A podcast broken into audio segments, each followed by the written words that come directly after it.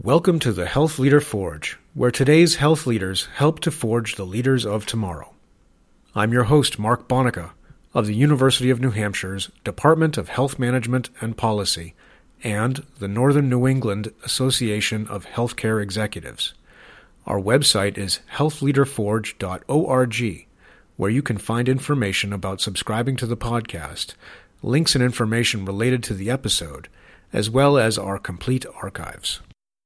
Today's guest is Dr. Gary Ulicny, the president and CEO of the Shepherd Center. The Shepherd Center is a 152 bed, not for profit specialty hospital in Atlanta, Georgia. The center serves persons with spinal cord injuries, acquired brain injuries, and a variety of neuromuscular diseases. Services include intensive care, acute medical, acute rehabilitation, post acute, and outpatient services. The Shepherd Center operates with a budget of over $190 million and over 1,400 employees. During Gary's 22 year tenure, the Shepherd Center was ranked one of the best rehabilitation hospitals in the nation for 14 years by U.S. News and World Report and is the largest hospital of its kind in the country. In this podcast, we talk about Gary's career, starting with his early interest in special education, his move into psychology, and ultimately into rehabilitative medicine with a detour early on as a commercial fisherman. I really enjoyed my conversation with Gary, and I think early careers can learn a lot from this wide ranging conversation. I've produced two versions of this podcast an extended version of the interview that includes our complete conversation and an abridged version. You are listening to the extended version. If you'd like to listen to the abridged version, please check our website for the link. I hope you enjoy this podcast. Don't forget to leave us feedback on iTunes, Stitcher, SoundCloud, or wherever you may be accessing this recording. Also, I'm excited to announce that we are now getting the podcast transcribed thanks to a financial gift from the Northern New England Association of Healthcare Executives. Thanks for listening, and here is Gary Ulicny. Welcome to the Forge, Gary. Oh, thanks for having me. I'm looking forward to uh, talking to you today. You went to the University of North Carolina and you received a bachelor's in special education. What drew you to UNC and specifically why the interest in special education? Well, I'll start with the special education part. When um, when I was in high school, it's, it's kind of a unique story how I got involved. Everybody, you know, most people have kind of defining moments in their life where they, you know, look at how it kind of shapes their future. I was in high school, and I'd be walking through the the school, either at my locker or doing something, and one of the young men from the special education class would come up and poke me in the back, and say bleep bleep, and run off. This is a true story. Okay. And you know, a lot of people would be turned off by that, but I was extremely curious. So I went to the special education teacher and I said, you know, is there something I need to know? Is there something I need to be doing in this situation? And I think she saw some of my interests, and so for my last two years in high school, I became the um, kind of student uh, resource or student assistant in her class wow. uh, for the special education class, and that's kind of what got me in, interested in special education. Wow, that's neat. I mean, a lot of young high school age men would not have had that response. Yeah, and uh, the, so the way I got to, to UNC was uh, I went on a football scholarship. So oh, okay. And the reason I chose UNC is at that time it was kind of interesting. It, this would have been in the um, late '60s, early '70s. They there weren't near as many restrictions on the number of recruiting visits you could make. So now I think you can visit five schools I think I missed 62 days of high school visiting wow. different colleges because you know I'd never really been out of my hometown, and so I, I knew I wanted to go to school that was academically uh, a high integrity school because I at 205 pounds I didn't have a whole lot of future in the, in football. Okay. So uh, I had taken some trips. And I, in February, the week before I went to UNC, I went to Northwestern in in Chicago, and outside of Chicago in Evanston, and so I got off the plane. It was 13 below zero. I mean, the snow was blowing sideways, and I said, "Boy, this is a great school, but I don't think I want to put up with this." so the the next weekend, I flew to Chapel Hill and got off the plane. It was 70 degrees, and it was just beautiful. And that's the in February, the you know the flowers were coming out, and I just made a connection with that school and uh, ended up down there. Wow. So tell us a little bit about your early career. Your your first jobs out of college included being an education specialist uh, during the school year and working with people with developmental disabilities in the summer. Was this what yeah. your degree prepared you to do, and, and what was that work yeah, like? uh, and then that kind of shapes the rest of my career too. Is that I had always been very, very interested in work. I, I knew I didn't want to work in public schools, and at that time, the the kids with the most severe disabilities were in in state, you know, institutions, and so you know what I really kind of prepared to do was at that time they you know, it was to work with those people who were severely and profoundly intellectually disabled. And the place to do that was in the state institutions. So my first job was really as a, a teacher in the local state institution working with the kids with these pretty severe disabilities. So it wasn't really teaching ABCs or or science or math. It was really focusing on some of the basic skills like toileting, eating, dressing, you know, uh, activities of daily living, and those things. So I, I knew I really wanted to do that. So that's kind of where I ended up. And you did that for a few years, and then you went to Appalachian State University, where you earned your master's. Well, there's a there was yeah, okay. there was a there was a, a, kind of a low in between, and okay. uh, and I think it's important to talk about that because it also shaped kind of my leadership skills and where I where I ended up is I, I at the end of a couple years in in the in working in the institution I realized that I wasn't going to change much about that. It became a very frustrating experience for me because you know, I'd always wanted to do this so that I could improve the quality of life for these folks. And it was clear, given the bureaucracy of that, which is probably why we don't have many state institutions anymore, it was almost impossible to make those changes. So I kind of dropped out of that and stopped doing it. And basically, for about a year and a half, traveled around the United States. Really? Uh, just kind of taking odd jobs went to moved to Jackson Hole, Wyoming, and went through California, New Mexico, different places. So about a year and a half I spent on the road.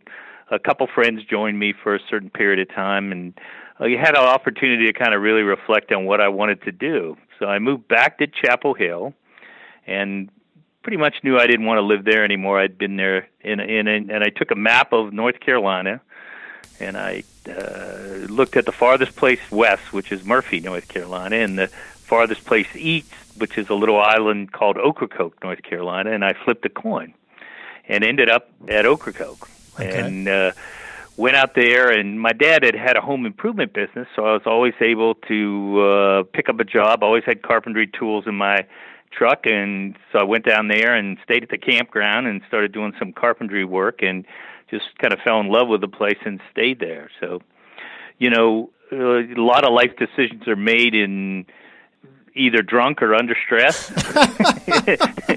which I found to be historically true. Uh-huh. And so uh, several of us were sitting around one night, and uh, you know we were lamenting that on this beautiful island that had these great waters and very you know good fishing grounds off there that the locals had really lost commercial fishing as a way of life. You know, they all were working on the ferries and the dredges that were there. So three of us decided to open a fishing business. So for the next four years, I uh, was a commercial fisherman, wow. and uh, it, it did that. So the how I ended up at Appalachian State was yeah. under you know like I said, you make most decisions either drunk or under stress. So I got into it over a few beers and got out of it. We were part of our fishing was we had to cut these gum trees out of the swamps up in Currituck, North Carolina, and and actually you would actually sink those into the sound and use those to tie your nets off. So one day in August, it's hot. I'm coming out of the swamp of Currituck, hauling a gum tree, and uh, I got bit by a water moccasin. Oh. It was right behind a tree. It bit me right on the side of, uh, kind of on your, uh, the side of my uh, uh, belly there, and so I had to go to the hospital, get the anti venom, and uh, had a chance to kind of reflect on whether that's what I wanted to do when I was 50 years old. Yeah. And uh, that's when I decided to go back to Appalachian State. Wow, that's quite a that's quite a journey. Uh, um, yeah. Uh, and and a, a, coin flip included in it. I love that. So, well, you know, you, you when you think about it, I mean, if you look back at your life and you say, God, if I just would have done, I mean, the decision I made to go where to go to college, I had, you know, 20 different offers to where to go. Wow. I mean, that really shaped the rest of my life. I mean, it, and it's kind of funny to, to, if you look back and say, well, what if I had decided to go to, Ohio State or Bowling Green or one of these other universities, you know, what would I be doing today? And you know, those are uh, often you know decisions that do shape your life. Wow. So you had, I mean, you had spent a couple of years. It sounds like several years, really working with your hands, kind of, you know, being out working a very kind of traditional hands-on job. Yeah. And and so, how did you? And you kind of said, maybe I don't want to be doing this forever. The body gets tired, get tired of getting bitten right. by moccasins pretty quickly. I imagine. So, so you did go back to Appalachian State, and, and you kind of decided to return to special education at that point. Right. Uh, you know what I was, you know, really interested was kind of rekindling that maybe in a different way, and I, I chose Appalachian State because they had a program that was directly geared towards people with severe and profound disabilities, and they also had a relationship with Western Carolina Center, which was uh, at that time one of the most progressive state institutions in the country, and they had a couple there, uh, Jim and Judy Favell, who were really doing some kind of cutting edge research as it related to how you would interact with that population. So that's kind of what drew me to Appalachian State. That, along with the fact that you know certainly was in-state tuition, which was uh, helpful for a guy that didn't have a whole lot of money uh, from the commercial fishing business. Right.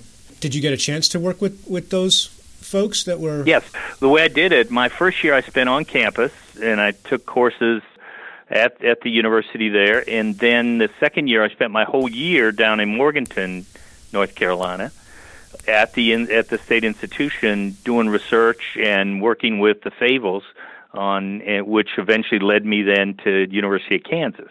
Okay, so and you did that. Did you do? Did you go to University of Kansas immediately after you finished your master's? It looked like that yes, from your I CV. did. I did. Okay. Well, well, what happened was that uh, you know about that time I'm getting around 32, 33 years old, so you know that's a heck of a time to to begin your PhD program. So, right. I, I, there were two things. One is um, the the Western Carolina Center had a relationship with the University of Kansas, which has the largest behavioral psychology program in the country. And so there was a gentleman out there named Todd Risley who was in the way the Kansas program worked. At this point in my life, you know, I didn't want to spend eight years, you know, getting my PhD. So I, I wanted to pick some place that was going to give me the degree to put me in position to get jobs that I wanted but at the same time to not pigeonhole me into you know a lot of classes that, w- that were unnecessary and and really wouldn't contribute to to my future. So the great thing about the Kansas program is you you had three required courses, and then what you did is you sat down with your advisor and you built a a curriculum you you had the whole university at kind of your uh, in front of you and you could choose different areas. And so what i chose was i did quite a few courses in uh, human development or behavioral psychology. I picked some courses from regular psychology and then i also did some from the business school. So my emphasis really out there became more organizational behavior management. Okay. And that kind of ties back to you know, it, almost every job I've had, you know, I end up being in charge. I would ended up being in charge of something. But for my first job, actually out of college, I walk into this state institution in North Carolina, and I'm the new teacher, and I have six people reporting to me, all you know in their 40s and 50s, who've been there for years, saying, "Oh God, here comes one of those another young whippersnappers," you know, right. and we'll just wait him out. Right. And so it it kind of always seemed like I was in a position where I had to take at least some kind of leadership role. So uh, that kind of interested me as I went along in my career. So um, this sounds like uh, I saw you. Your focus was in organizational behavior. Uh, that is something of a shift away from the special education orientation you had before. Well, yeah, yes and no. You okay. know, because you think about it, is you know a lot of what we do with kids who you know have special needs is it's a lot of it is you know applied behavior analysis or behavior management techniques. And what fascinated me and where I really began to look at that in a broader way was my advisor, this guy Todd Risley, was really interested. You know, everybody knew you could take, and if you sat in a room with a, uh, young kid with intellectual needs, if you could control the reinforcers enough, you could get them to pretty much do what you wanted them to do. But could you do that with a larger group of people? And so what what what we began to do when I went to Kansas was look at environmental effects on behavior, management system effects. For example, one of the things we did was we had a uh, an infant and toddler daycare center where we actually trained people with intellectual disabilities to be the caregivers. Oh, wow. And the way we did that is using some organizational behavior management tools such as, you know, effective feedback. We had checklists, quality checklists. We did regular quality checks. So as that began to sprout and grow, we began to look at could we do that with general populations? And, and then what would that look like if you really tried to adapt it to society in general? So, you know, we, we evaluated things like, uh, if you add the amount of the fine to a uh, handicap parking space, will it deter parking? Instead of having just the traditional wheelchair thing up on the wall, if you say on there no parking, five hundred dollar fine, will that sh- will that influence people's behavior? And we found that it did. And so, you know, we began to really, really look at you know behavior as you know as something and then when you get down to it leadership is just getting people to do what you want with a smile on your face. You know, I mean, so those principles really, I think, carried over. You mentioned that you went there, you went to Kansas with the idea that this would be a program that would help you to get the kind of jobs you will be looking for in the future. Were you looking at a research career at that point? Were you thinking, I want to do research, or were you thinking, I want to go back to the field and, and, and be some sort of practitioner? Well, I, I I w- really wasn't sure. You know, at that point, I mean, I knew that I had a, a, a big interest in people with disability, mm-hmm. and you know, and it began to become much more general when I moved out to Kansas. I became involved with the Center on Independent Living, which really began to look at people with physical disabilities, and and and other sensory disabilities. And so I knew I wanted to do something there. I did some research, but at the same time, we ran a couple businesses, successful businesses while we were out there. It kind of made some of my professors angry because I was making more money than they were. Wow. but this guy, Todd Risley, had created this Center for Applied Behavior Analysis and what he called the Living Environments Group. And so we actually, as part of my work, ran several of the businesses, including the daycare centers and a few other things that we were involved in. So it, I really began to grow in that sense. And so I kind of moved away from more of the practitioner stuff, more into the research kind of organizational behavior management track. Okay. So you, when you finished your program, this would have been in about 88? Uh, no, it's 86, wasn't 86? it? 86 okay. or 87, okay. somewhere okay. around there you went on. You stayed in Kansas and you did a couple of jobs there. You were a research associate with the Bureau of Child Research, mm-hmm. as well as you were working with the Unified School District. Can you tell us a little bit about the work you were doing with those right. organizations? Well, well, back in those days, one of the newest concepts was this idea of supported employment. Okay. And so I had a contract with the schools, and what supported employment was recognizing that there are some people with severe intellectual disabilities that are going to need ongoing support to be able to stay in, in certain competitive environments. And so we created a program there that basically uh, created a job coaching type situation, and we were able to successfully employ uh, quite a few folks that uh, not just with intellectual disabilities, but with physical disabilities and and uh, other sensory disabilities in uh, different locations throughout the city as they were beginning to like come up through high school, mostly in their junior and senior year. Oh, now I was going to ask you kind of about where you started learning your leadership skills, but it sounds like you've really kind of right out of college you were working in various leadership roles.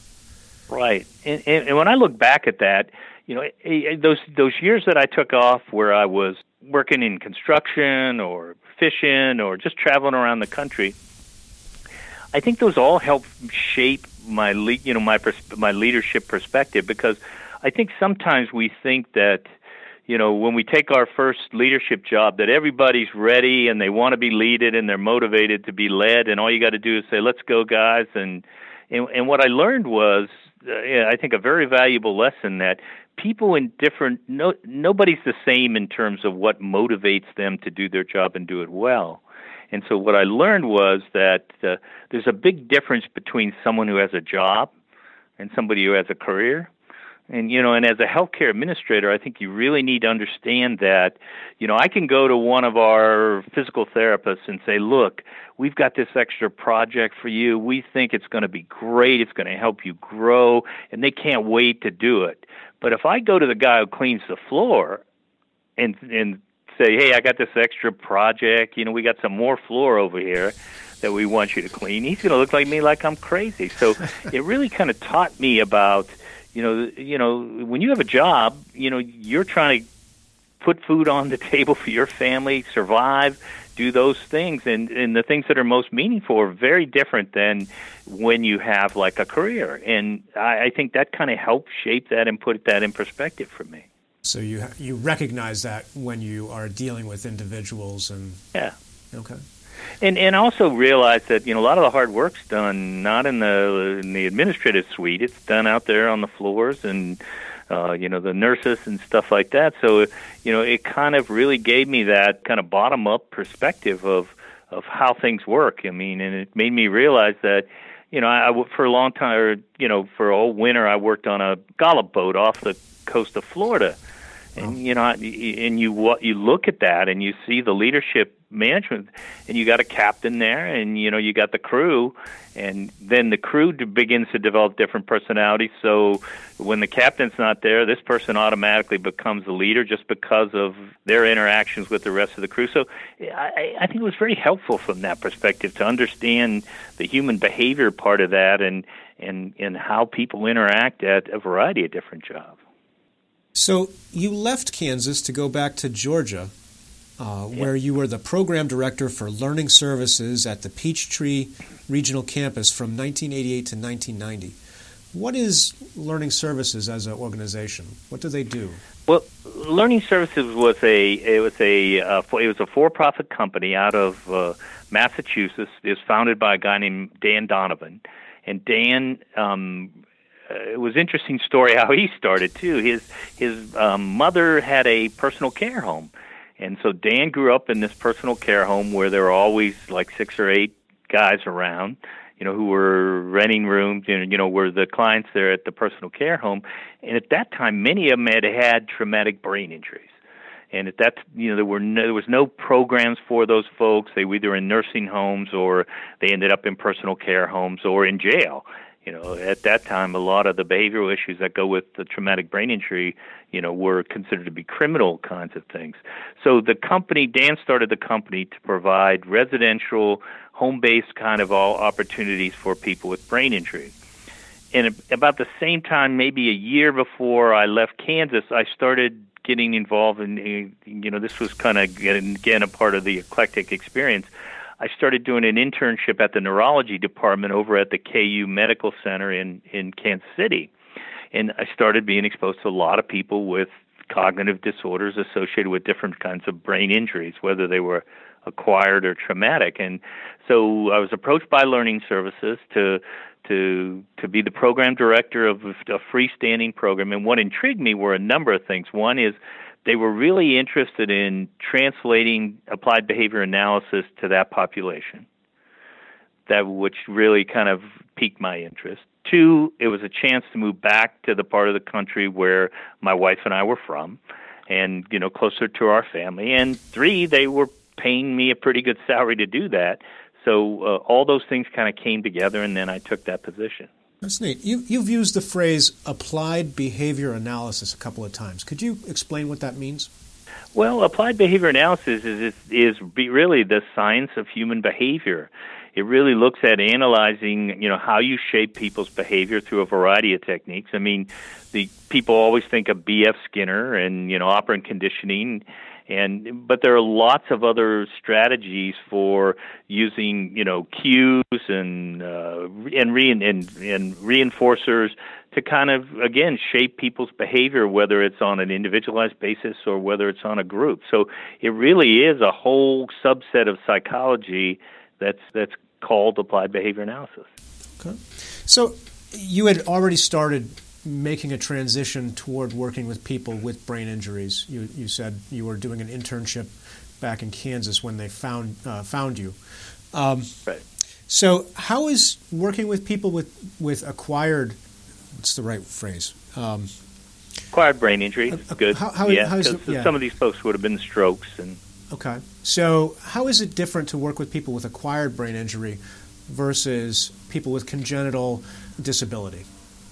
But here, was the fascinating part in the, the, the, the difference really played into what I talked about earlier in terms of my advisor and his approach to using you know environmental cues and, and things in the environment to help shape behavior. If you think about it, if you take someone with an intellectual disability, they have a memory.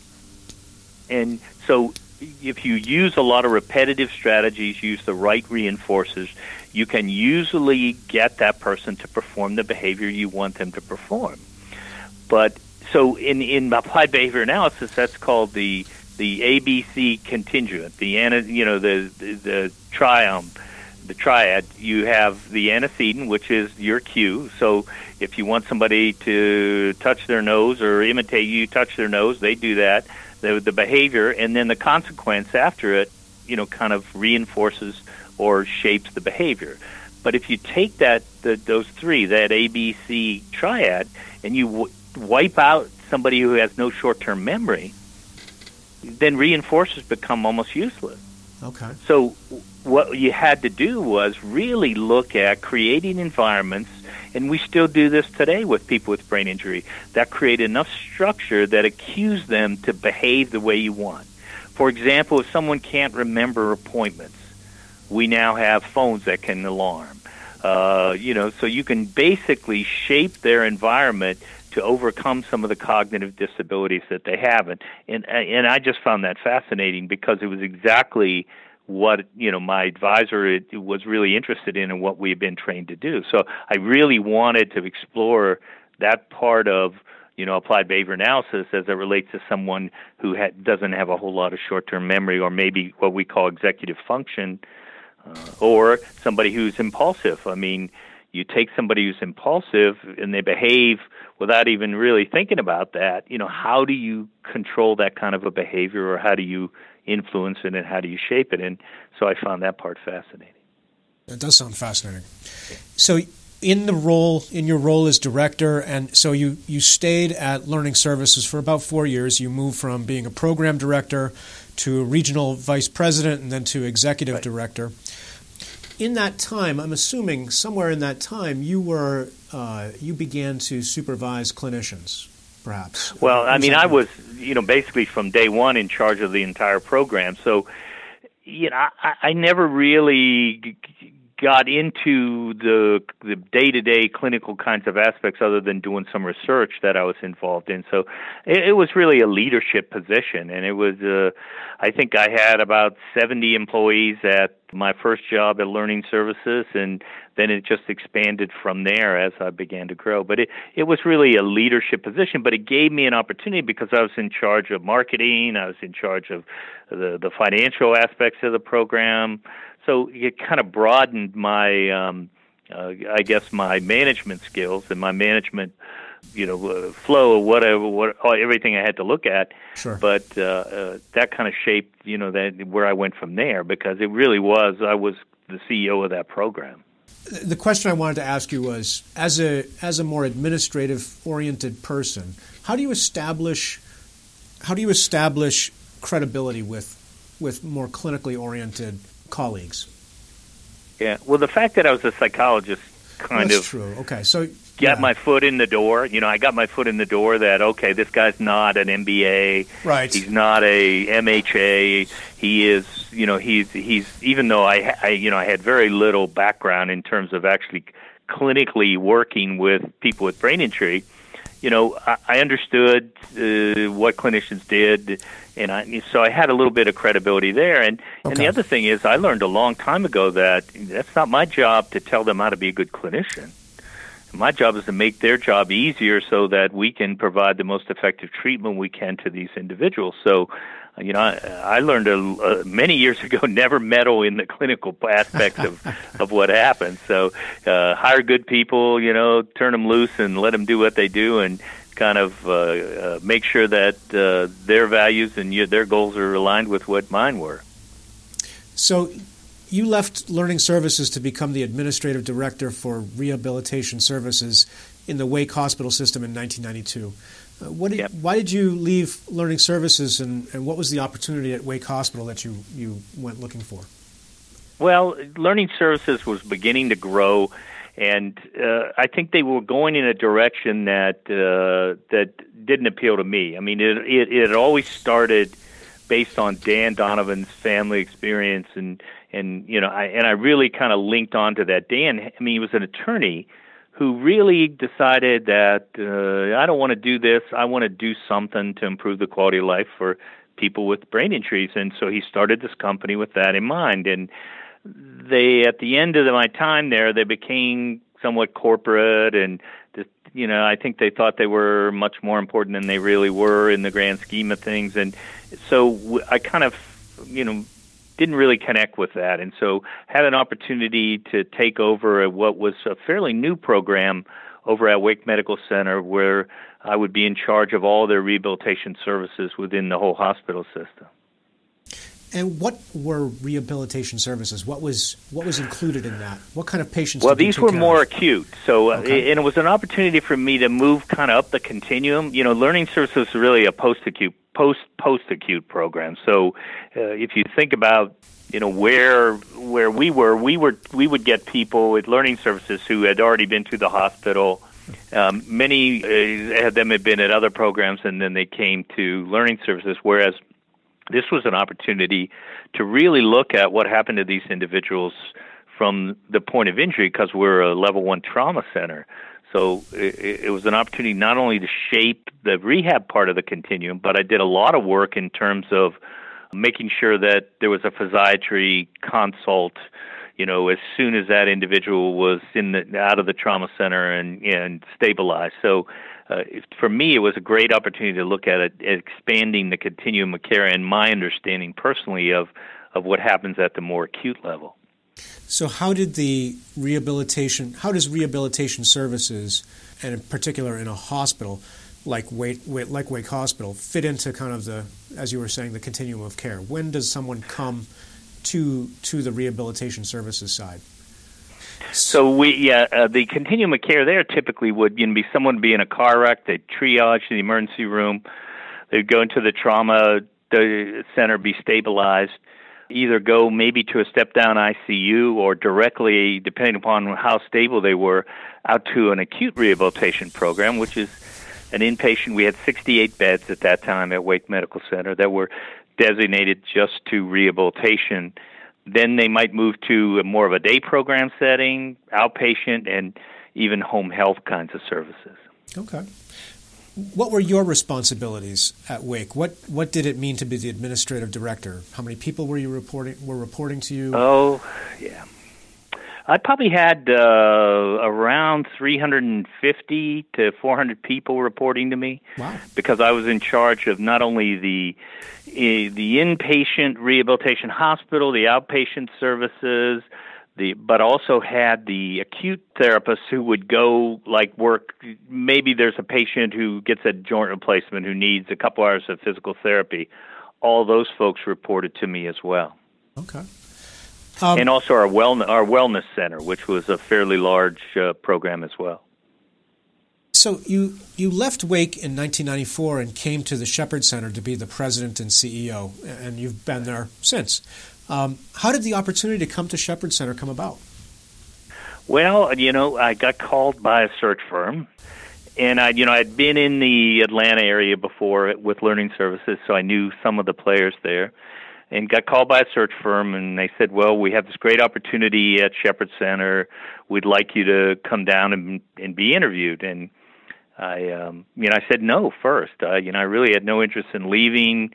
My wife's family was close by. We were very happy. You know, I'd gone to UNC, so I was close to the university. So um, I said no. So they they called back about three weeks later and said, just come down and take a look. so I said, well, okay, we'll take a trip to Atlanta.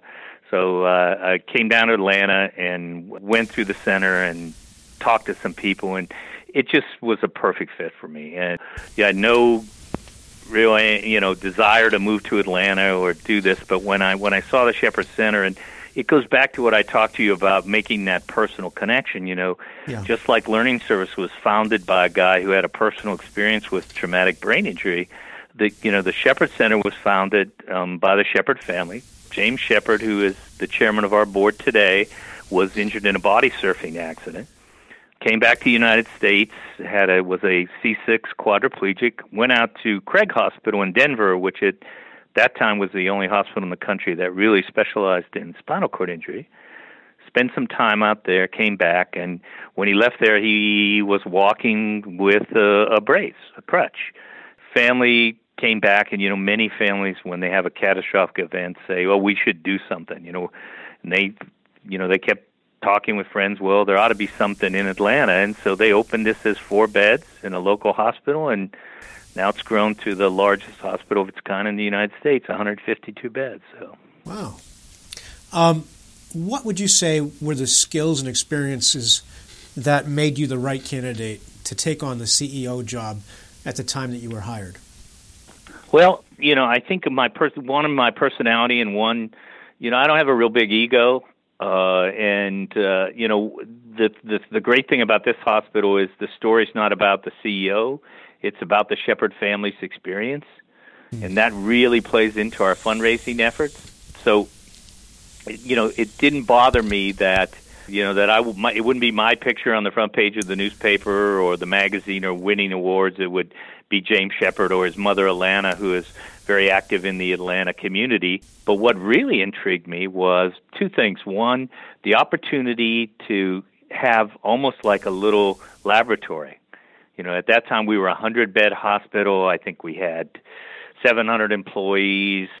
It was a great opportunity to take some of the things that I'd done in the past and kind of overlay those on this this great little place that I had total control of. You know, in the in the large hospital system, you mean I would write these proposals and things would go up to the CEO and you know, two months later they'd say no, and you know, so I finally told the CEO at Wake Medical Center. I said, "Look, if you're going to say no, tell me day two, and then I can start working on the next proposal." but but Shepherd was this great opportunity to really kind of make a difference. I thought I loved the family influence you know the fact that here was these family values that had kind of um, really kind of embedded were embedded into the culture of the place, and uh, uh, so that was very intriguing. The second thing was I asked I was the only candidate that asked for I asked pick randomly pick ten employees and give me two hours in a room with them. And in that two hours, I learned more. You know, everybody was telling me what a great place it was, and you know, this you, you, you go love it here, and, and but that two hours with those 10 frontline employees there gave me a really insight into what the center needed. Uh, and and it seemed that my skills were very, they they wanted somebody who was approachable and somebody who was you know out there. And one of the things I learned a long time ago is uh, this is kind of a, a great story that at Wake Medical Center, all the the VPs and the administrative directors would every third Friday, I think at two o'clock or so, we would tour the hospital. Okay. And you know we'd we'd all tour and go to all the units and in our little suits and ties. We are all guys, so I, I think I can say this. They called us, they nicknamed us the Penis Patrol, and so we would. Uh, that's what all the staff called. Right. Sure. So and then we'd go back to the boardroom, and the the CEO would say, "God, everything looks great," and you know, all of us are going, "It's the third Friday of the month at two o'clock." of course everything looks great. So uh-huh. I learned then that you know that the, the the more you're out there, the the closer you or the more you can desensitize to people to your presence. And if you can desensitize people to your presence, they'll tell you what they really think. Yeah. And you'll be able to glean so much more information than them knowing that okay, two o'clock they're going to show up. Let's everybody tidy everything up, and if they ask us how things are going, we're going to say, oh, they're going great. So you know that by which started me on you know kind of understanding the the importance of rounding, not necessarily rounding for just to go out there and ask people how things are going, but really spending quality time with people out in the organization. And what that allows me, and it's a very selfish reason, is to keep a, I think a stronger finger on the pulse of the organization, so that you know I know I can sense when we don't have enough staff or when there's something going on in the organization. So it allows me, I think, to get a lot more honest and better feedback from those people out there on the floor. Are you still able to do that as CEO? Always, yeah, always.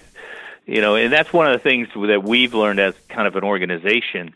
You know, we're kind of moving far a little bit far ahead, and I'll talk a little bit later about, you know, as as we stayed here at Shepherd, how we kind of really kind of changed the culture and and and really kind of tried to make some of those things that we talk about, like rounding for outcomes and some of the other areas, really kind of embedded in, into what we do here.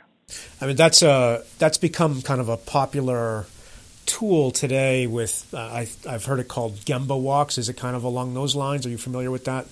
Well, yeah. Uh, have you any read Have you read any of Quint Studer stuff? Uh, familiar with the name, but have not read his work. Well, you, yeah, you need to to to do that because okay. basically, well, what happened to us as a management team? Well, I came and again, uh, you know, I, I really felt like it was a great fit. That you know, I, I have a weird sense of humor. This place has a weird sense of humor, and I think I'm not your traditional kind of go to the Rotary Club uh, hospital administrator kind of CEO. I have a rule that I don't go to any meetings where more than 50% of the people don't know who Jerry Garcia is. So that rules out a lot of the local Rotary clubs and Lions clubs and things here that I don't have to go to. So, you know, our management team, we, we eh, you know, we, eh, as we evolved and began to look at this, we read that book, Good to Great. I'm yeah. sure you've read that. Yeah. And, and it was a kind of a defining moment. So two things happened to us. One, we read that book and we all realized that, you know, leadership and management really isn't necessarily inspiration.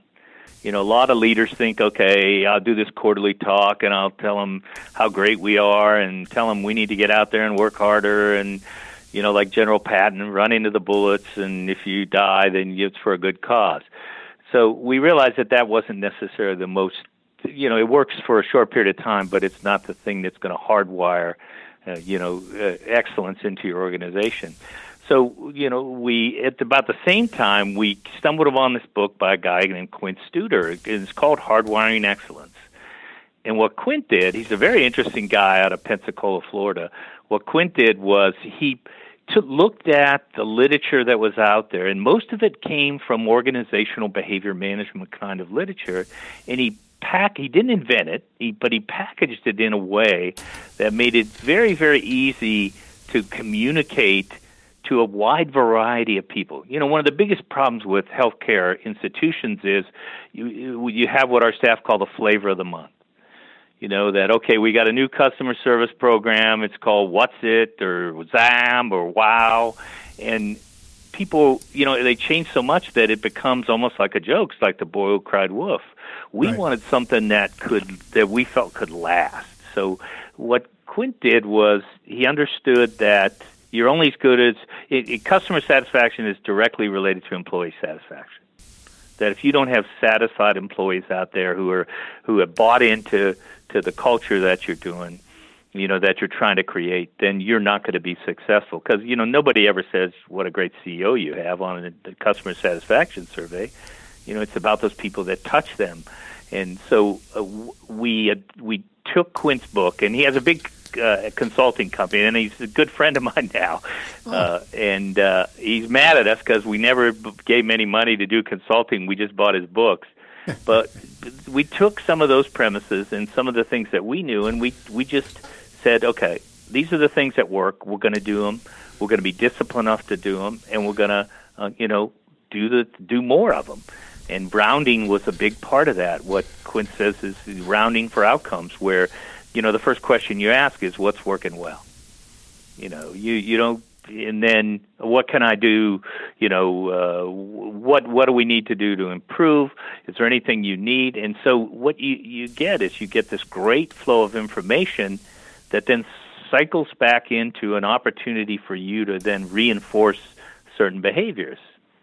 So it, you know, it's it, we work very very hard at trying to create a culture that really kind of focuses on how do we catch people doing the right thing instead of punishing them for doing the wrong thing. Okay. Can you give an example of where that's worked for you? Well, uh, you know, I mean, uh, when we started our first employee satisfaction survey in 1995, right, a year after I came, we were at 62 percent. Uh, last year, we're at 96 percent. Wow. So, I mean, you know, th- that translates into our outcomes in terms of our overall customer satisfaction, which is in the 95th percentile. So, you know, I mean, we tried to make sure that, you know, it's very important. A lot of people start different programs, but they never measure their effect. You know, so the research part, the research part of me said, you know, if we're going to do this, we're going to make sure that we do pre and post measures to see where we're at after we put all this effort into trying to make this happen. So we've created what we call our culture of excellence. Every um, uh, manager goes through hardwiring excellence, uh, our own internal training program. We've adapted a little bit and changed it from some of what Quint does, but um, we, you know, the essence of it is change. You know, healthcare is generally the management style in healthcare is generally negative, especially in nursing. Okay. You know, a nurse makes an error and somebody writes them up you know, what about you know, uh, you know, I, I I saw a nurse one day and she was crying and I said, "What happened?" She said, "Well, I gave the medication at the wrong time." And I said, "Well, what happened?" She said, "Well, they wrote me up. You know, they your disciplinary action." And I said, "Okay." I said, "How many times in your career have you given the medication correctly?" And she said, thousands. And I said, anybody ever come up and said, thank you for giving the thousand doses? And the answer was no. And so we wanted to tilt that table in the favor of you know let's focus on because what I learned from my applied behavior analysis background is you know positive reinforcement is infinitely more powerful than punishment. Let me let me pause your thought process here for a second. Let's let's talk a little bit about the Shepherd Center mission and kind of give give give us a okay. sense of what what is the Shepherd Center, how big is it, um, kind of, and what kind of care do you deliver there? Okay, it's it's the, a very unique hospital. It's a 152 bed hospital that treats primarily people with uh, spinal cord injuries, brain injury, acquired brain injuries, multiple sclerosis, uh, and other neuromuscular disorders like Guillain-Barré, but mostly it revolves around, uh, at least on the spinal cord injury side, some kind of paralysis. And um, it's a unique hospital in that it's basically a specialty hospital designed to provide be a one-stop shop. You know, a lot of hospitals the way they grew was, okay, we're going to add uh, obstetrics, so we're going to add open heart surgery. Our strategy was we were going to really kind of develop in a more vertical way by saying, okay, what do does this small niche of patients need to get from the point of injury to a return to their community. And so our continuum of care includes a 10 bed ICU, uh, which is very unusual because we're licensed as an LTAC. And for the only reason is that that's the only category we even fit in. So we would have 10 bed ICU. We have a, a medical surgical floor for complications. Then we have inpatient rehabilitation. We have a day program. We have an off-site uh, uh, post-acute brain injury program, similar to like a learning services type program. And then we have return to home services, and then we have follow-up services on top of that. So it's really kind of a one-stop shop. Within that, we have our own urology department. We have our neurosurgeons. We we are connected to Piedmont Hospital, which is right next door in Metro Atlanta, and so we basically do our surgeries. Our physicians we contract with them for surgery surgery time, and so our folks do the surgeries over there. So it's really a kind of a unique place. The mission really is to get people home as independently as possible who've been catastrophically injured. So these are people who you know are in life and death situations that we uh, our uh, you know our mission is to you know get them back and get them engaged in their community, whether that's through employment or recreation or a variety of other things. And how do people, how do patients come to Shepherd? I'm assuming you don't come directly from injury to Shepherd typically. Well, you can. I mean, you can be triaged. You know, there's several small rural hospitals that will send the person up the next day okay. of injury. As long as they're stabilized and can be transported, we can take them fairly quickly. Okay. So it's the ICUs. And... You, but you would typically be triaged in emergency room. A lot of times now, because of the economics of healthcare, the trauma center would they would do the surgery there, and then they would stabilize that patient and then send them to us. How... but we're most of our referrals are from either physicians or other hospitals. Uh, you know, we've been around 42 years, so we've developed a, a bit of a reputation for treating, you know, the most complex cases in this in this space. And uh, so, along that line, how far away do patients come for your services? Last, year we had people from 42 states and uh, I think 12 foreign countries. Wow. So we are a national and somewhat of an international provider. And you mentioned you have several locations. Well, we just have a couple, really. Okay. Uh, I mean, they're both here. Okay. Uh, one would be our main campus. Okay. Then um, we have a post-acute brain injury program that's two or three miles from here. That includes a residential component, and it's more really trying to get people with brain injury away from the hospital setting and get them more in the community to do the, the actual rehabilitation. And then across the street, we have a program, what we call the Share Military Initiative. And it's a program where we serve our wounded warriors who come back from both Afghanistan and Iraq or other kinds of battles with traumatic brain injuries, post traumatic stress disorder. And we've been doing that for about seven years now. What's the how many physicians do you have on staff, and what's the relationship between the center and the physicians? Are they typically are they part of an employed physician group, or how does that work? We have a variety of different arrangements. We have, um, I think, we have 18 employed physicians who are attending physicians, and they would be the ones who, who basically are our employees who would uh, do most of the rehabilitation, and they they typically divide it up as a big portion of those are uh, physical medicine and rehabilitation docs, physiatrists, who each have teams. Then we have three neurologists who run our MS program, which is the largest MS center in the southeastern United States. And then we have two pulmonology intensivists who um, supervise our um, our um, ICU. Then we have a variety, probably over 100, 150 consulting physicians, which is why it's so good to be connected to a tertiary care hospital. So they simply have to come through the tunnel then, and and they're able to treat our folks because our folks may have, you know, GI issues, they may have uh, orthopedic issues, uh, some may have cancer. You know, I mean, it's just a variety of things that we need to uh, to be able to treat. You have a research background personally, um, and I saw that you you also the Shepherd Center is involved in in ongoing research projects. What kind of research uh, goes on at, at Shepherd? Well, the the basic um, fundamental philosophy of our research department is it has to be something that will ultimately improve the quality of life for the people that we serve. We don't do a lot of esoteric research to ask questions that really don't matter. But we have a range of research. We probably have, oh, I think now we have almost 90 people in our research department and for example, we run the range of we were the first hospital in the United States to put embryonic stem cells in a person with spinal cord injury. So we run from that level all the way to things like understand the effects of peer support, which is, you know, pairing a person with a disability with someone who's had a disability to readmission rates to the hospital.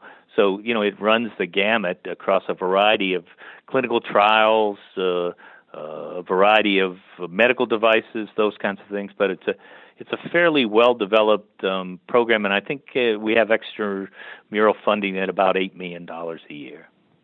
Speaking of, of dollars, how how does financing work on the rehabilitation side? Who are your major payers? Well, for us, it's uh, it's mostly commercial insurance because our average age is forty. Okay. So um, Medicare is not a huge payer. The the Medicare business that we do, uh, Medicare and Medicaid are about 25% of our business. Um, the only Medicare patients we would see would be those patients who leave, and you know, someone with a severe disability goes on to Medicaid. If they can't go back to work, they go on to Medicaid for two years, and then they transfer over to Medicare. If they have a secondary complication like skin or whatever, our our medical surgical floor, bladder augmentations, other things can serve them. So the breakdown's about 25. Then you know that makes up about probably eight or nine percent of of the patients that we see. It's not a large amount. And then our biggest issue is Medicaid, and you know that's changed a little bit with the ACA and you know the the health insurance exchanges. But you know we get a lot of people who have no insurance, so that they come to us with no insurance and then they become Medicaid eligible by basis of their disability. About 20% of what we do is workers' compensation injuries, and the rest would be uh, commercial insurance. Okay. How long is the average stay? Well, the average length of stay for the whole hospital is about 42 days. Hmm. Uh, by if you break that down by disability, the uh, for someone with a brain injury, it's about 28 to 30 days where they would stay inpatient, and then they might go six to eight weeks to our day program or our post-acute program. On the spinal cord injury side, depending upon the level of injury, for someone who's a paraplegic, maybe about the same 30, and then another six to eight weeks in our day program. Now, someone who's a higher level injury, like a cervical injury, they might stay as long as two months, maybe even three months we talked a little bit about kind of the the departmental structure of your organization, but in terms of service lines, what are the broad? Uh, uh, how would you divide up the kind of broad kinds of services that that Shepherd provides? Well, you know, when I came, uh, oh gosh, now 22 years ago, we had 38 department heads, and and I think we had about 70 patients in that day. So, you know, I mean, it was the typical traditional way healthcare had grown. Most healthcare organizations grow horizontally, and to me, that you know, it reminds me of that old telephone game. You know, where you sit in a circle and someone tells something, and then you laugh when it gets to the end. Right. You know, and, and it's totally different. Well, I, I just felt like you know information needed to go more vertically than horizontally. And so we changed when I came, we changed to a product line kind of service line kind of mentality where we have three major service lines now. One is the brain injury program, one is uh, the um, uh, spinal cord injury program, and then all of our outpatient services.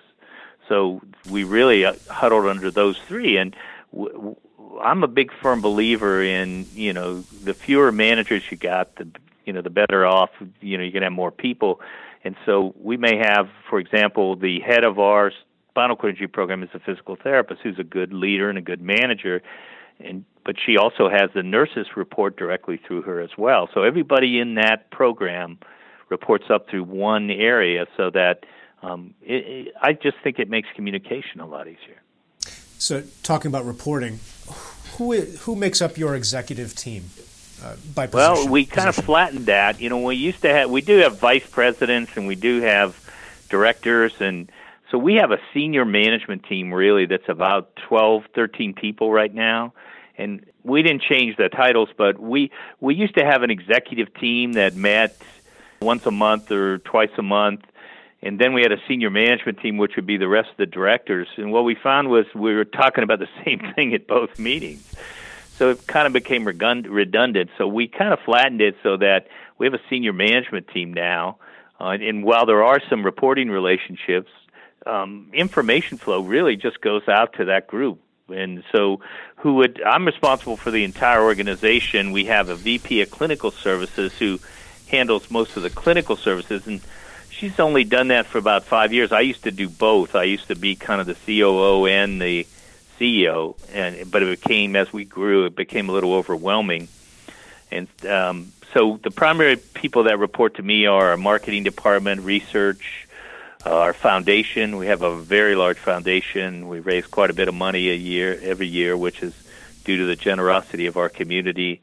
I also have uh, all the facilities report to me, and then the VP of Clinical Services really has most of the clinical areas, and Human Resources reports up through me, as well as our CFO. So, in the time that you've been there, the, the organization has grown quite a bit and you were talking about how you were you, you've restructured uh, the organization to be flatter, you know, to have fewer managers. So, talking about strategy and kind of how that relates to the decisions you made about about growth uh, in your time. So I mean, you it looks like when you arrived, it was about an 80 bed facility, maybe, and now you're up yeah to somewhere a, on there about and now you're up to about 150 beds. There's a number of you made a number of decisions to expand and and uh, to establish other programs. How do you go about making those decisions? Uh, you know, what goes into well, that decision process? Well, you know, as an administrator, you're faced with this was back in gosh, 1994, 95, right post DRGs. The big buzzword was, you know, we have to cut costs, which it always is in healthcare. Right. And reimbursements were were pretty much flat at that point, and and you can really make a couple of decisions. You can say, okay, we're going to just cut costs and you know and okay try to survive under these reimbursement payments or you can grow. And we felt that uh, there was a huge need. For example when i came we just did spinal cord injury. But there's this huge population of people with brain injury that need very similar services. So we opened the brain injury unit which has now become as large as our spinal cord injury service. So we made the the the um, decision as a team that we were going to focus on growth, and that there was a need, and we felt like that if we provided a high quality product at a reasonable cost, people would come, and and that's been the case so far. How do you go about making a capital expenditure, like deciding we're going to build a new building? Um, or we're going to expand a product line, something along those lines? Well, it all goes back to doing a business plan. I mean, you okay. have to do an effective business plan. I mean, you have to document one that the need is there, yeah. two that you're going to get paid for it, and three that you can create a high quality service and and you know make some money by doing that. So you know it's all data driven. You know, I'm a I'm a behavioral psychologist. If I can't see it, feel it, or touch it, right. so we make those decisions. But there are some points where you just kind of have to. You know, there's this instinct, and people call it instinct, but what it is is it's learned experience. That you know you made these decisions in the past, and they've shaped your ability to make them today, and so you just make a decision. But you know, we based each of these decisions because you know our last capital project at our 25th anniversary was, I think it was a 90 million dollar project where we we substantially increased the the size of our footprint. So, how have these expansions changed the culture? So this is a we you've talked quite a bit about culture and how you've tried to nurture it. How did making those decisions to expand so significantly affect the culture, and how did you make sure that the culture was sustained and nurtured in the way that you wanted it to be, even as you added on. You must have added on many, many more staff members to do all this. Well, when I came, we had, like I said, around, I think it was 600 or somewhere around there, and we now have 1,200, so we've doubled our staff. But it makes it so much harder. I mean, it makes the senior management. I mean, it means you really, really have to embrace those those you know must do kinds of things that we felt were really important, like rounding, like recognizing employees, and and you really had to embed that in the culture. You know, the the the ultimate success of any good culture is when you don't need management. When the employees right. look at each other and say they self police. You know, we we don't do it that way here You're not going to uh-huh. stay here if you do do it. And so, what we really focus on is driving that culture down to. We want the guy who cleans the floor to be to understand what our culture is, and so it's been really kind of. But that was on our mind every time we grew. We just said, you know, how are we going to maintain? Because we walked the line. We're when I came, we were like 48 million gross revenue. Now we're 200. And This year, I think we'll do 210 million and so and yet you know we have that family experience overlaid on this so we're constantly walking that line of being a 200 million dollar uh, organization that's based on some family values that we really want to protect. So that was huge on us, and we really had to program for that, and really had to make sure that the the culture was something that could be translated to a larger size. So you've been at Shepherd, and you've been leading the organization for some 22 years now. How has your strategy process, so the way you look at look into the future, um, and make projections and make decisions about how the organization is going to go. How has that evolved, and, and how do you go about thinking about that now? Well, you know, I, I think that the, the biggest thing is understanding that in, healthcare is probably the least data driven business in the United States. If you look at how healthcare evolves, in many cases it's fads. Take, for example, years ago when all the you know, one hospital system started buying physician practices. And so everybody felt like they needed to own the physicians. And then they realized if you buy these docs, you got to pay them more. You got to overlay all these really rich hospital benefits to all their employees. And I remember going to a um, a seminar on physician reimbursement at the Cleveland Clinic, and their goal was to only lose eight million dollars over their physician practice. So I think what we've really, what I've learned is you can't jump into the water until you really understand that how deep it is. It's like uh, this whole thing now with population health. I mean, how, you know, everybody's throwing out this this thing, population health. We're going to help you do this, and I think what people don't understand is that to really do population health, you have to influence individual behavior.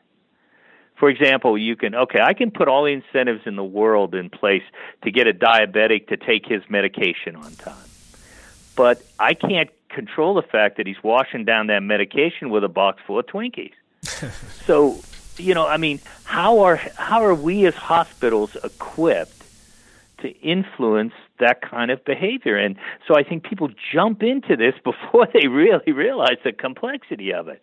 Yeah. So what I've learned over the last 20 some years is is don't be the first responder but don't be the last you know we kind of have a joke here that if we're a train we want to be somewhere maybe four cars from the caboose you know we don't want to be the first guy up there because you know i mean look how many health systems got into the insurance business and 3 years later are out of the insurance business but yet they put millions and millions of dollars into infrastructure so you know for us and our challenge is quite different i mean you know, here we are, a 152 bed standalone hospital that serves people from all over the United States in a world that's moving towards regional and local ACOs.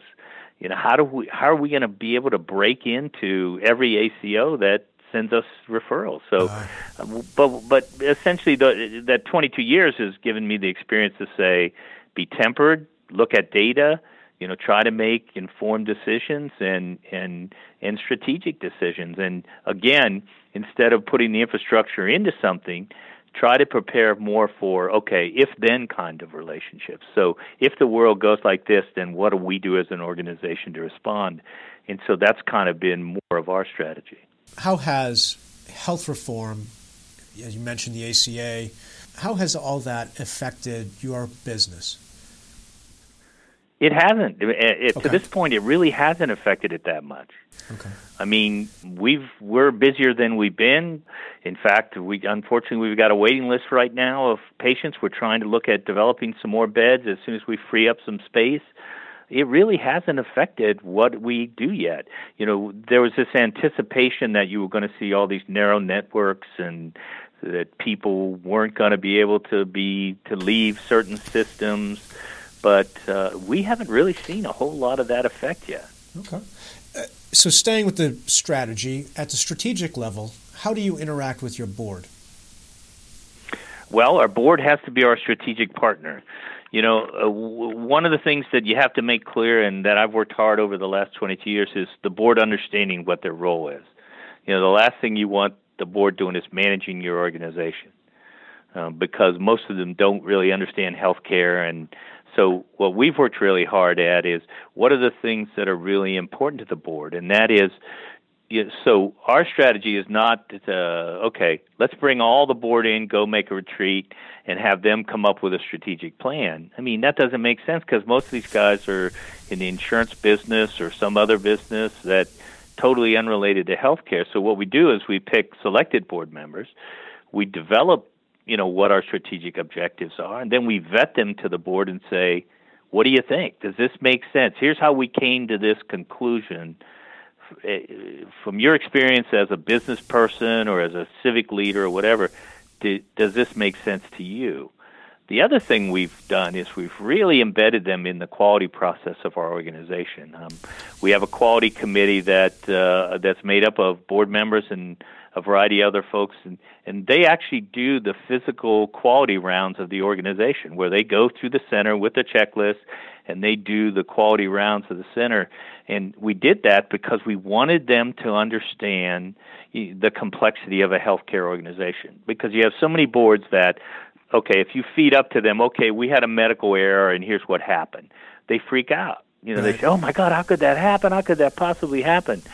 So we wanted our board to understand that, you know, that there may be 20 steps in the process that could have gone right or gone wrong that can lead to a medical error. And so we wanted to embed them in the middle of that so there's nothing, and we wanted to do that totally transparently. So we really wanted the board to be involved in that because our strategy really is focused around, you know, quality. If you know that we want to be the best in the world at what we do and I guess, you know, if you if you if you do that and you do it at a reasonable cost and you can't survive, then, you know, it's probably time to go do something else.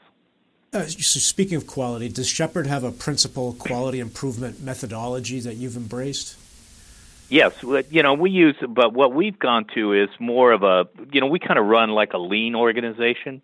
Okay. We don't really call it Lean Six Sigma, but we what we have are we've hired three. There's a kind of emerging field in healthcare now of uh, these healthcare process improvement folks, and Georgia Tech has a very innovative and unique program here in Georgia.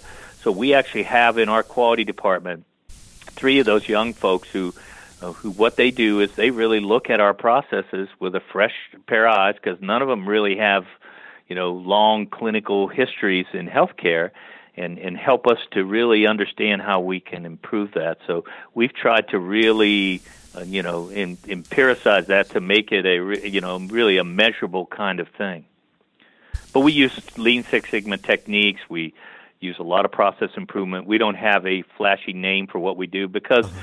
it's all the same. Again, if you go back and you look at all of those process improvements about, you know, identifying a problem, measuring and looking at the process, identifying a fix, measuring it again, and then measuring it at intervals after to make sure that it stays in place, that, that what you fix. So, you know, it's not rocket science. A lot of people make, especially consultants, make it out to be rocket science. Uh, so, how does somebody come to be on the board? Well, we have a nominating committee, and the nominating committee basically takes nominations and actually actively goes out and seeks people. Then that comes back to the board, and we, we, you know, we've really tried to shape our board in a different way.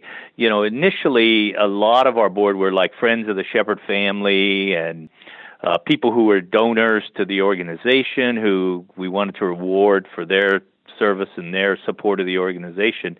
About oh, 15, 12 years ago, 15 years ago, we spun off a separate foundation board, and that board really is uh, the its own 501c3. The foundation is at the serves at the sole whim of the hospital to raise funds to support it, but they, they primarily do the fundraising, and we've really tried to shape our board into a little more of a strategic board by bringing business leaders and you know folks who other healthcare leaders who who can help us to kind of look at the world and and make key decisions. One of the areas I'm interested in is is kind of talent management and leadership development. Uh, where do you expect to get the next generation of senior leaders for for Shepherd? And what kind of leadership development program do you have there? Well, we have a, a, a fairly intensive one. In fact, um, you know, we're very fortunate that we're able to, you know, promote people internally. For example, uh, when we promoted Sarah, who will be my successor, to her job as VP of Clinical Services, you know, every position that we filled down the line was done internally.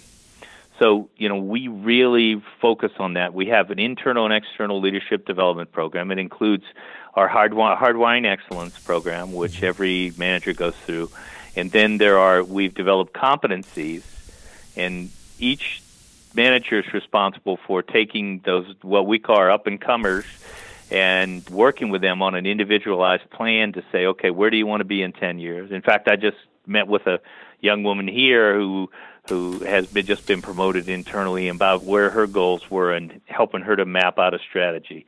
But we also understand that we're probably not going to get every bit of talent from within. So about five years ago, our chairman James Shepherd asked um, every um, senior manager to give a retirement date, an expected retirement date. And then what we did was we went back and analyzed whether we could we had someone internally who those candidates were, what skills they needed to grow, and in some of the jobs we said we don't have anybody internally. So what we put in there were basically time frames for when we would begin to look at recruiting from outside. So what you're describing is succession planning yeah. and you mentioned you mentioned early on you were getting ready to retire. You just mentioned you have a successor identified. What was that process like? Well, we basically had we've been working on this for the last three four years, and again we identified competencies, and we came to the as we moved closer towards it, we had looked at engaging a, a search firm. We also, you know, I spent a lot of time out there externally and other rehab centers, and I'm a, a CARF surveyor, which is a national accreditation organization. And to be quite frank, I, I just didn't see anybody more talented than Sarah, you know, than the person we had internally. And the second consideration, which was huge for us, was our culture. You know, you can bring, I've seen so many organizations where they develop a certain culture, they bring someone in from the outside who has a whole different philosophy of what they ought to do, and they wreak havoc. You know, a lot of CEOs don't last, but you know, one to two years because they get sideways with their board, they don't understand the culture they're coming into. And so we said, why roll the dice and take that chance? So the board met. We did some psychological testing, you know, kind of talent testing for Sarah, and looked at some of those issues, and the board made the decision to go ahead and promote her. And what was her background? Sarah started here 32 years ago as a physical therapist has worked her way up to she was a supervisor and then the program director of the entire spinal cord injury program. About five years ago, she's promoted to basically our COO position and has done that for about the last five years. So, so I, what I tell yeah. people, we're trading up. As president and CEO, what keeps you up at night? What do you worry about?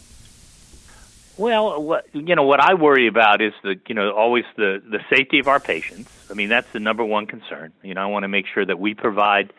You know, the last thing you want to do is get that call that said, "Oh my God, you know, guess what just happened." And knock on wood, we've never had one of those calls, and we're very very proud of that. You know, I, I worry about the longevity of the organization, and I frankly worry about whether or not you know the healthcare world of the future will support the kind of culture that we've created here. And uh, you know, I'm really proud of what we've done here. So, you know, it's all those things that I think they worry about. Can do you have the right people in the right place? You know, but I really have in my professional life. I've learned a long time ago. I I don't worry about work much at home. Huh. You know, I really have tried to separate my you know my personal life from here. I'm not even sure my wife knows. I, she knows where I work, but I'm not sure she knows what I do. But I think you got to be very, very careful about that. That you know you can be absolutely consumed by this, and you know, you know when I first got out and took my first job at Learning Services, my wife was a nurse and she worked the evening shift, so we never saw each other. So it, you know, I wasn't getting home till eight, eight thirty at night, and then we had our first child, and I said, "Gosh, I'm never going to see this kid grow up." So, you know, I really and I really trying to reinforce that with our staff. In fact, we have a, a an unknown, unnamed senior manager here who spends too much time here, and I actually scored her down on her performance evaluation for spending too much time here. Kind of got her attention. Uh-huh. But you know, what we know is that people who are overworked, you know, workaholics aren't very effective. So we really, really try to promote that work life balance here. And that's so important with the millennials now, this new generation. I mean, they that's been an extremely challenging group of people to work with and that you know there that's almost imprinted on their genes is that work life balance if you could go back to 1994 uh, as you got ready to take the reins of, of Shepherd as CEO what would you what advice would you give your 1994 self well, I'd probably to be a better listener. that's something I've had to really work on in my career. Is that you know you you have you think about it. I I made you know I'm when you're the CEO of an organization, you got a hundred thousand things on your mind. Someone comes in your office and they're telling you something that may not be in your top 10 of priority situations, you you have to understand that that's the most important thing to them. Right. And so it took me a while to the point where I even had to um how I set up a thing with my staff that if if if they felt like they were losing me during a conversation, they would put one finger in the air to kind of prompt me to come back and remember. So you know that that's probably the one thing I would have worked on better was to, to be a better listener. What surprised you as you took on the role of CEO? So when you first took on the role of CEO, what what surprised well, you? What was different than you thought it would be? Well, I mean, I thought that it it would be easier. You know, uh, I was coming in an organization that was relatively stable, but I was also coming in an organization that was pretty set in its ways. And you know, when I got here in the first uh, gosh, six months, we changed the name, we changed the logo, we added a brain injury unit. You know, so I mean, there was things totally revamped the management structure, and so you know, it, it, you, a lot of times organizations get complacent, and this one was a little bit complacent. And you know, we we burned in effigy that this is the way we used to do it I actually t- made a sign and had a bonfire outside, and we burned that. Did you really? wow. a, in a symbolic way, is yeah. that I don't want to hear that. This is the way we've always done it. So uh, you know, it, it took a while to really, uh, uh, you know, for example, we had no pay scales here. You know, people were there was no top end of the pay range. And I'll never forget. I knew I was in the right place when we we used to do this holiday talent show every year, and, and this, I'd only been here. I came in July of '94, and this would have been December of '94. A group of staff got up and sang to the day to the 12 days of Christmas and they started on the first day of Christmas Gary took from me and they went through like two PDOs uh, you know all these you know all these things and so I felt like if you know I only been there six months and they felt comfortable enough to get up and make a joke out of it, then I was in the right spot. Oh, nice. Well, let's uh, let's transition and talk a little bit about leadership specifically. If you could kind of encapsulate your leadership philosophy, what what would it be? One word: consistency. Okay. I mean that to me is the most important thing. You know, you so many times you have people who you know the the worst thing you can do is have a have a leader you don't know what they're going to do. What I what I I tried to to do was to create a, an environment where one uh, it get, we gave people an opportunity to make to help make decisions and help shape decisions. Now ultimately it's not a democracy. I've got to make the final decision. But I wanted them to understand the process. Like again, let's look at the data. Let's do this, and that the other thing is that they knew what what decision I'd probably make, even if I wasn't here. So the the consistency thing is is a huge part of that. And and I think people make leadership skills much more complicated than they need to be. I mean, you know, it's it's about treating people fairly. It's about you know, uh, reinf- you know, again, reinforcing the behaviors that you want, getting to know people personally. I want to know who people's children are, uh, you know, those kinds of things. And then you go to like a Stephen Covey workshop, and there, God, that's my worst nightmare. There's all these words like synergy. Define synergy for me in a behavioral right. way. Right. You know, nobody can do that. How do you translate that to as a mentor to young people and say, okay, I want you to go out there and create some synergy? Hmm. You know what the hell does that mean? So just keep it simple you know. And again i'll go back to what i said before you know get people to do what you want them to do with a smile on their face and that's really what we've tried to focus on here. Yeah. So it sounds like kind of important characteristics caring about people listening. How did you learn that? Where did you learn those skills? I mean it sounds like you were kind of a natural leader if that's if well yeah you know I, I think a lot of it came from my, my the sports you know my sports background which made me a fairly disciplined person uh-huh. and I, I believe it or not I was a center so you know next to the quarterback you know the center is the leader by they make all the the calls and you know, get people in the huddle, do those kinds of things. The other thing that kind of shaped me, and this sounds going to sound weird, was you know the Boy Scouts. I was very active in the Boy Scouts. I was a senior patrol leader of about 50, 60, 11 year olds, which you know maybe the hardest job I ever had in my life. But uh, you know all those things kind of shaped through my life, it just seemed like whenever there was a challenge and there'd be a group of people, people would look at me and say, "What do we do?" And you know, I just sort of felt comfortable doing that. Can you give an example of a leadership lesson that maybe you had to learn the hard way? Yeah, uh, uh, when I first came, you know, I, at the other, in my position at Wake, I was. Um, I kind of moved up through the ranks. People knew me, and, and they kind of adapted to my sense of humor. What I had to learn here was whatever when I first came, whatever I said, people took literally.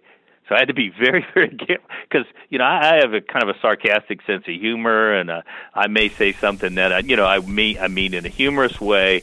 But it was amazing after I'd been here the first couple months how many times people the rumors would become I'd said something up on the floor and that was going to happen, and so I had to be very, very careful what I said out there because people were literally you know, uh, taking that to heart. It, you know, it, it, you you underestimate what the power of your words are. I think in a leadership position like this, you have to be very careful. What do you look for when you're hiring leaders?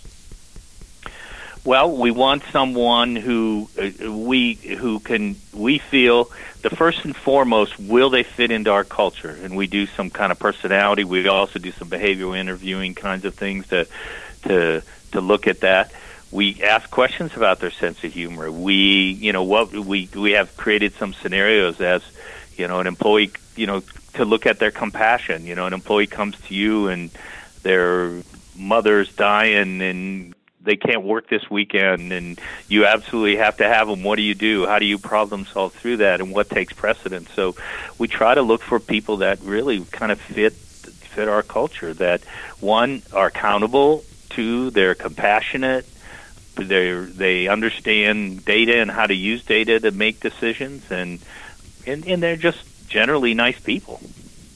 How, uh, you mentioned you've mentioned data a number of times. How do you ensure that your leaders are using data? Well, I mean, we have a scorecard. You know, we basically our senior management team, our performance is judged by the board on a scorecard that we develop every year. It's kind of like a balanced scorecard model where we take the 10 most important things that, for example, uh, what's the goal of our employee internal employee satisfaction? And we raise the bar on that every year. What's our customer satisfaction? What's employee turnover look like? The we basically prioritize what those issues are that we want to be judged on and and then we use that data to to do it. If if any manager wants to develop any kind of a new program, they need to then we have a business plan format where they here's the data that's required, here are the questions you need to answer before we even consider that. So we've tried to make data an integral part of, of what we do. Did you have mentors, a mentor or mentors earlier in your career that you look back on as, as having really helped shape you? Yeah, uh, there was uh, a couple people that I think I would look at. One was my advisor in college, Todd Risley. I mean, I think the guy was a genius. He, he was a very, very interesting character, and one of those people that was able to look at things in a very, very broad way, and and in a very kind of macro at a you know a macro level, and and really look at problems both from social issues and and so he taught me to be a big thinker and to look at the answer isn't always the, you know this minute thing that you might see or the first thing that comes to your mind. And then I work with a guy named Doug Vinsel who was at Wake Medical Center, and Doug uh, went on to be the CEO of a couple local hospitals down in Raleigh. And you know, and what Doug taught me was compassion. He was very much one of those guys that you you know, if an employee had an issue, the employee came first would find a way to make that work and and and and work around it. So those those are two people I think that that really um, kind of shape who I am. If you were to kind of step back and say, what do, and answer this, what does a good mentor do? Well, a mentor sets a good example. And you know, uh, in fact, you know, I was just sitting here with this young woman today, and she, before she left, she said, "You know, you know, I've been here for 10 years and what I most appreciate is that you you you walk the walk and you set the example and that, you know, that you're that we see you as another human being, not this kind of CEO guy who is intimidating or we need to be afraid when he comes in the room and things like that. So, I mean, I think a mentor is someone who can and and can provide good good feedback. You know, one of the biggest problems with with with how we manage people is that one managers don't know how to give good feedback and more importantly we don't teach people how to take feedback you know so uh, you know, uh, we really work hard here at you know making sure that feedback meets the guidelines of of something that's going to improve what we want to do. The other thing we do is we we I think being a good mentor is not waiting. You know, uh, in in healthcare, if you get two performance evaluations a year or feedback on your evaluation twice a year, a lot of places that's a lot. And what we try to do is really, really step that up we have what we call high, medium, and low performers, where at, at least three times a year, every manager's meeting with their employees, and if they're a high performer, they want to re-recruit them. You know, we want you to be here. What can we do to make that happen? If they're a medium performer, how can we get you to be a high performer? And if they're a low performer, you got 30 days to make this work, or we're going to have to make a change. And here's the goals and competencies we need you to do. So, creating that kind of a feedback loop, I think, is, is a very, very important part of what a mentor should do. Do your so do you do each of your leaders actually sit down with their employees and a couple times a year and, and tell them, hey, you're you're in one of these three categories? Does everybody yes. know where they sit? Yes. Oh wow that's that's an important part of what we do because you know we're a pretty laid back organization. If you come in you know, there are no uniforms. Uh, our therapists, they're up on crawling on mats with patients. They dress in jeans. It's you know that part is the family atmosphere, but it's not, and it's not an organization that tolerates mediocrity well. So you know, we want you to be accountable for meeting the goals and objectives of what we want you to do, but we want to make that a, as pleasant experience as we possibly can. How do you make sure that your managers are really doing that? Because I've seen in different organizations, you know, it, everybody winds up being a high performer, and that's just not true. So, I mean, how do you make sure that that, that inflation doesn't happen? Well, one, um, we will not accept if we basically look at kind of the bell-shaped curve, and everybody, it, we will actually counsel managers who come in with everybody at the same score and we force them to make a decision. Uh, and we will actually send back their evaluations until they do make a decision because nobody can be the same. Right. You know, there has to be a distribution there that that is differentiating between your high performers and your low performers, and so we really force that issue and make them do that. You know, say we're not going to accept this until you get within those parameters. And do you have a some sort of you, you mentioned a, you, you, know some sort of bell curve. So do you actually say, and you have to identify the low ones, and we expect you to have low ones. Is there is right. there an expectation? And there? if there's someone who, who comes in two years in a row and doesn't meet the basic expectations of the job, then there's a they go into a corrective action program because there's no excuse. I mean, if you've been there two years, you know, either we and the other thing we you need to understand is a big part of whether an employee succeeds is is did you do your job as a manager? Right. So, you know, one of the things we do with every new employee is at 60 days we bring all the new employees back in, and the first question we ask them is, "How did we do?" It's called connect the dots because we want to make sure one, before you can discipline an employee, you got to understand did you give them all the training they needed to do the job? Did you give them the tools they needed to do the job? Right. And have you know have they been adequately prepared to do that job? Because that's a management responsibility. So we want to make sure that that first sixty days that we've done our part. So you know we invite them to say, you know, what didn't work well? What did you? Is there something you didn't get? So that because it's like a marriage, you know, that first sixty days are really really important and if we if we let a good employee walk out the door, then you know we really didn't do our job. Do you have a formal mentorship program at uh, at Shepherd uh, at all? Yes, we, we well what we do is we have again I referred you back to those up and comers and those yeah. succession planning kinds of tools. So each of those people is has a, a formal mentor who puts the education plan together with them, the continuing education plan. Now you can be mentored by anybody. I mean, in the sure. organization, you know, you're welcome to come to me and say, "Here's a skill I would like to learn. You know, what can we do, and how do we how would we do that?" And you know, and I'm more than happy to do some of those things. If you had to pick one book that early careerists who are interested in being leaders in, in a healthcare organization should read, what would you recommend? I would recommend uh, Hardwiring Excellence by Quint Studer because I think it provides in a very simple methodology and in a very uh, understandable way ways that you can improve your organization. And we've tried some of the techniques that are in there, and they work. Things like thank you notes. You know, we have a, a we're a culture that we're very big on thank you notes. I write probably about four or five a, a year. And you asked about how do you ensure how senior managers do the things you want them to do. We have a rounding log where it's computerized, where whenever a manager does a rounding session with an employee, they're required to go in and fill it out. And it talks about, uh, okay, you know, what's working well, you know, what do we need to improve? Is there anybody who needs to be recognized? That goes into a computer file. We monitor that, and uh, at every uh, quarterly management meeting, we put by name the managers up and who's filled out, who's done how many roundings, and where they've done them. And then it also is a feedback loop so that if someone's recognized for good behavior and, and it's somebody who kind of reports up through me or they will actually send me a copy of that. It automatically goes to the to me.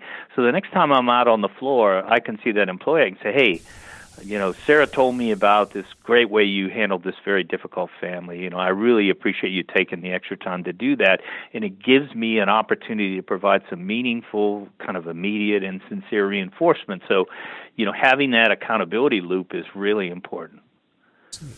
So you mentioned it right at the beginning that, that and we've kind of mentioned it a couple of times. You're coming toward the end of your career.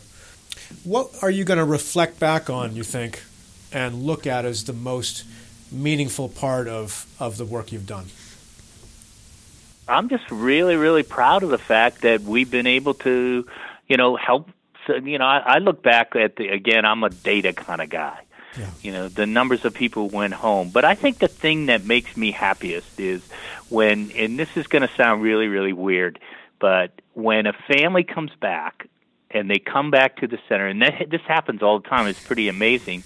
They'll come back, and the first person they go see is the person who cleaned their floor or really? cleaned their room. Yeah, yeah, and and what that means to me as a manager is that that you know that that family created a relationship with that person that was meaningful enough that that they wanted to seek them out, which means that the, the our job of driving that culture down may have stuck you know, and that you know it was a meaningful relationship that was created there, which was what we want our staff to do. So those are the things. The the other thing that makes me happy is when people tour through here and they say, "God, everybody seems happy."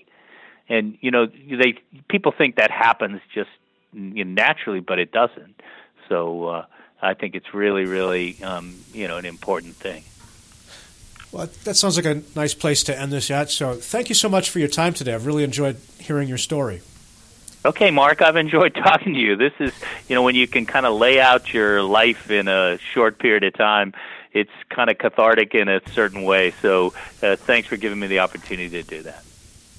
You've been listening to the Health Leader Forge, a joint production of the College of Health and Human Services at the University of New Hampshire and the Northern New England Association of Healthcare Executives.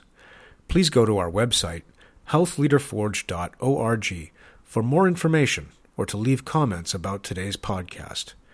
Look for Health Leader Forge podcasts on iTunes, Stitcher, SoundCloud, and other podcast distribution sites.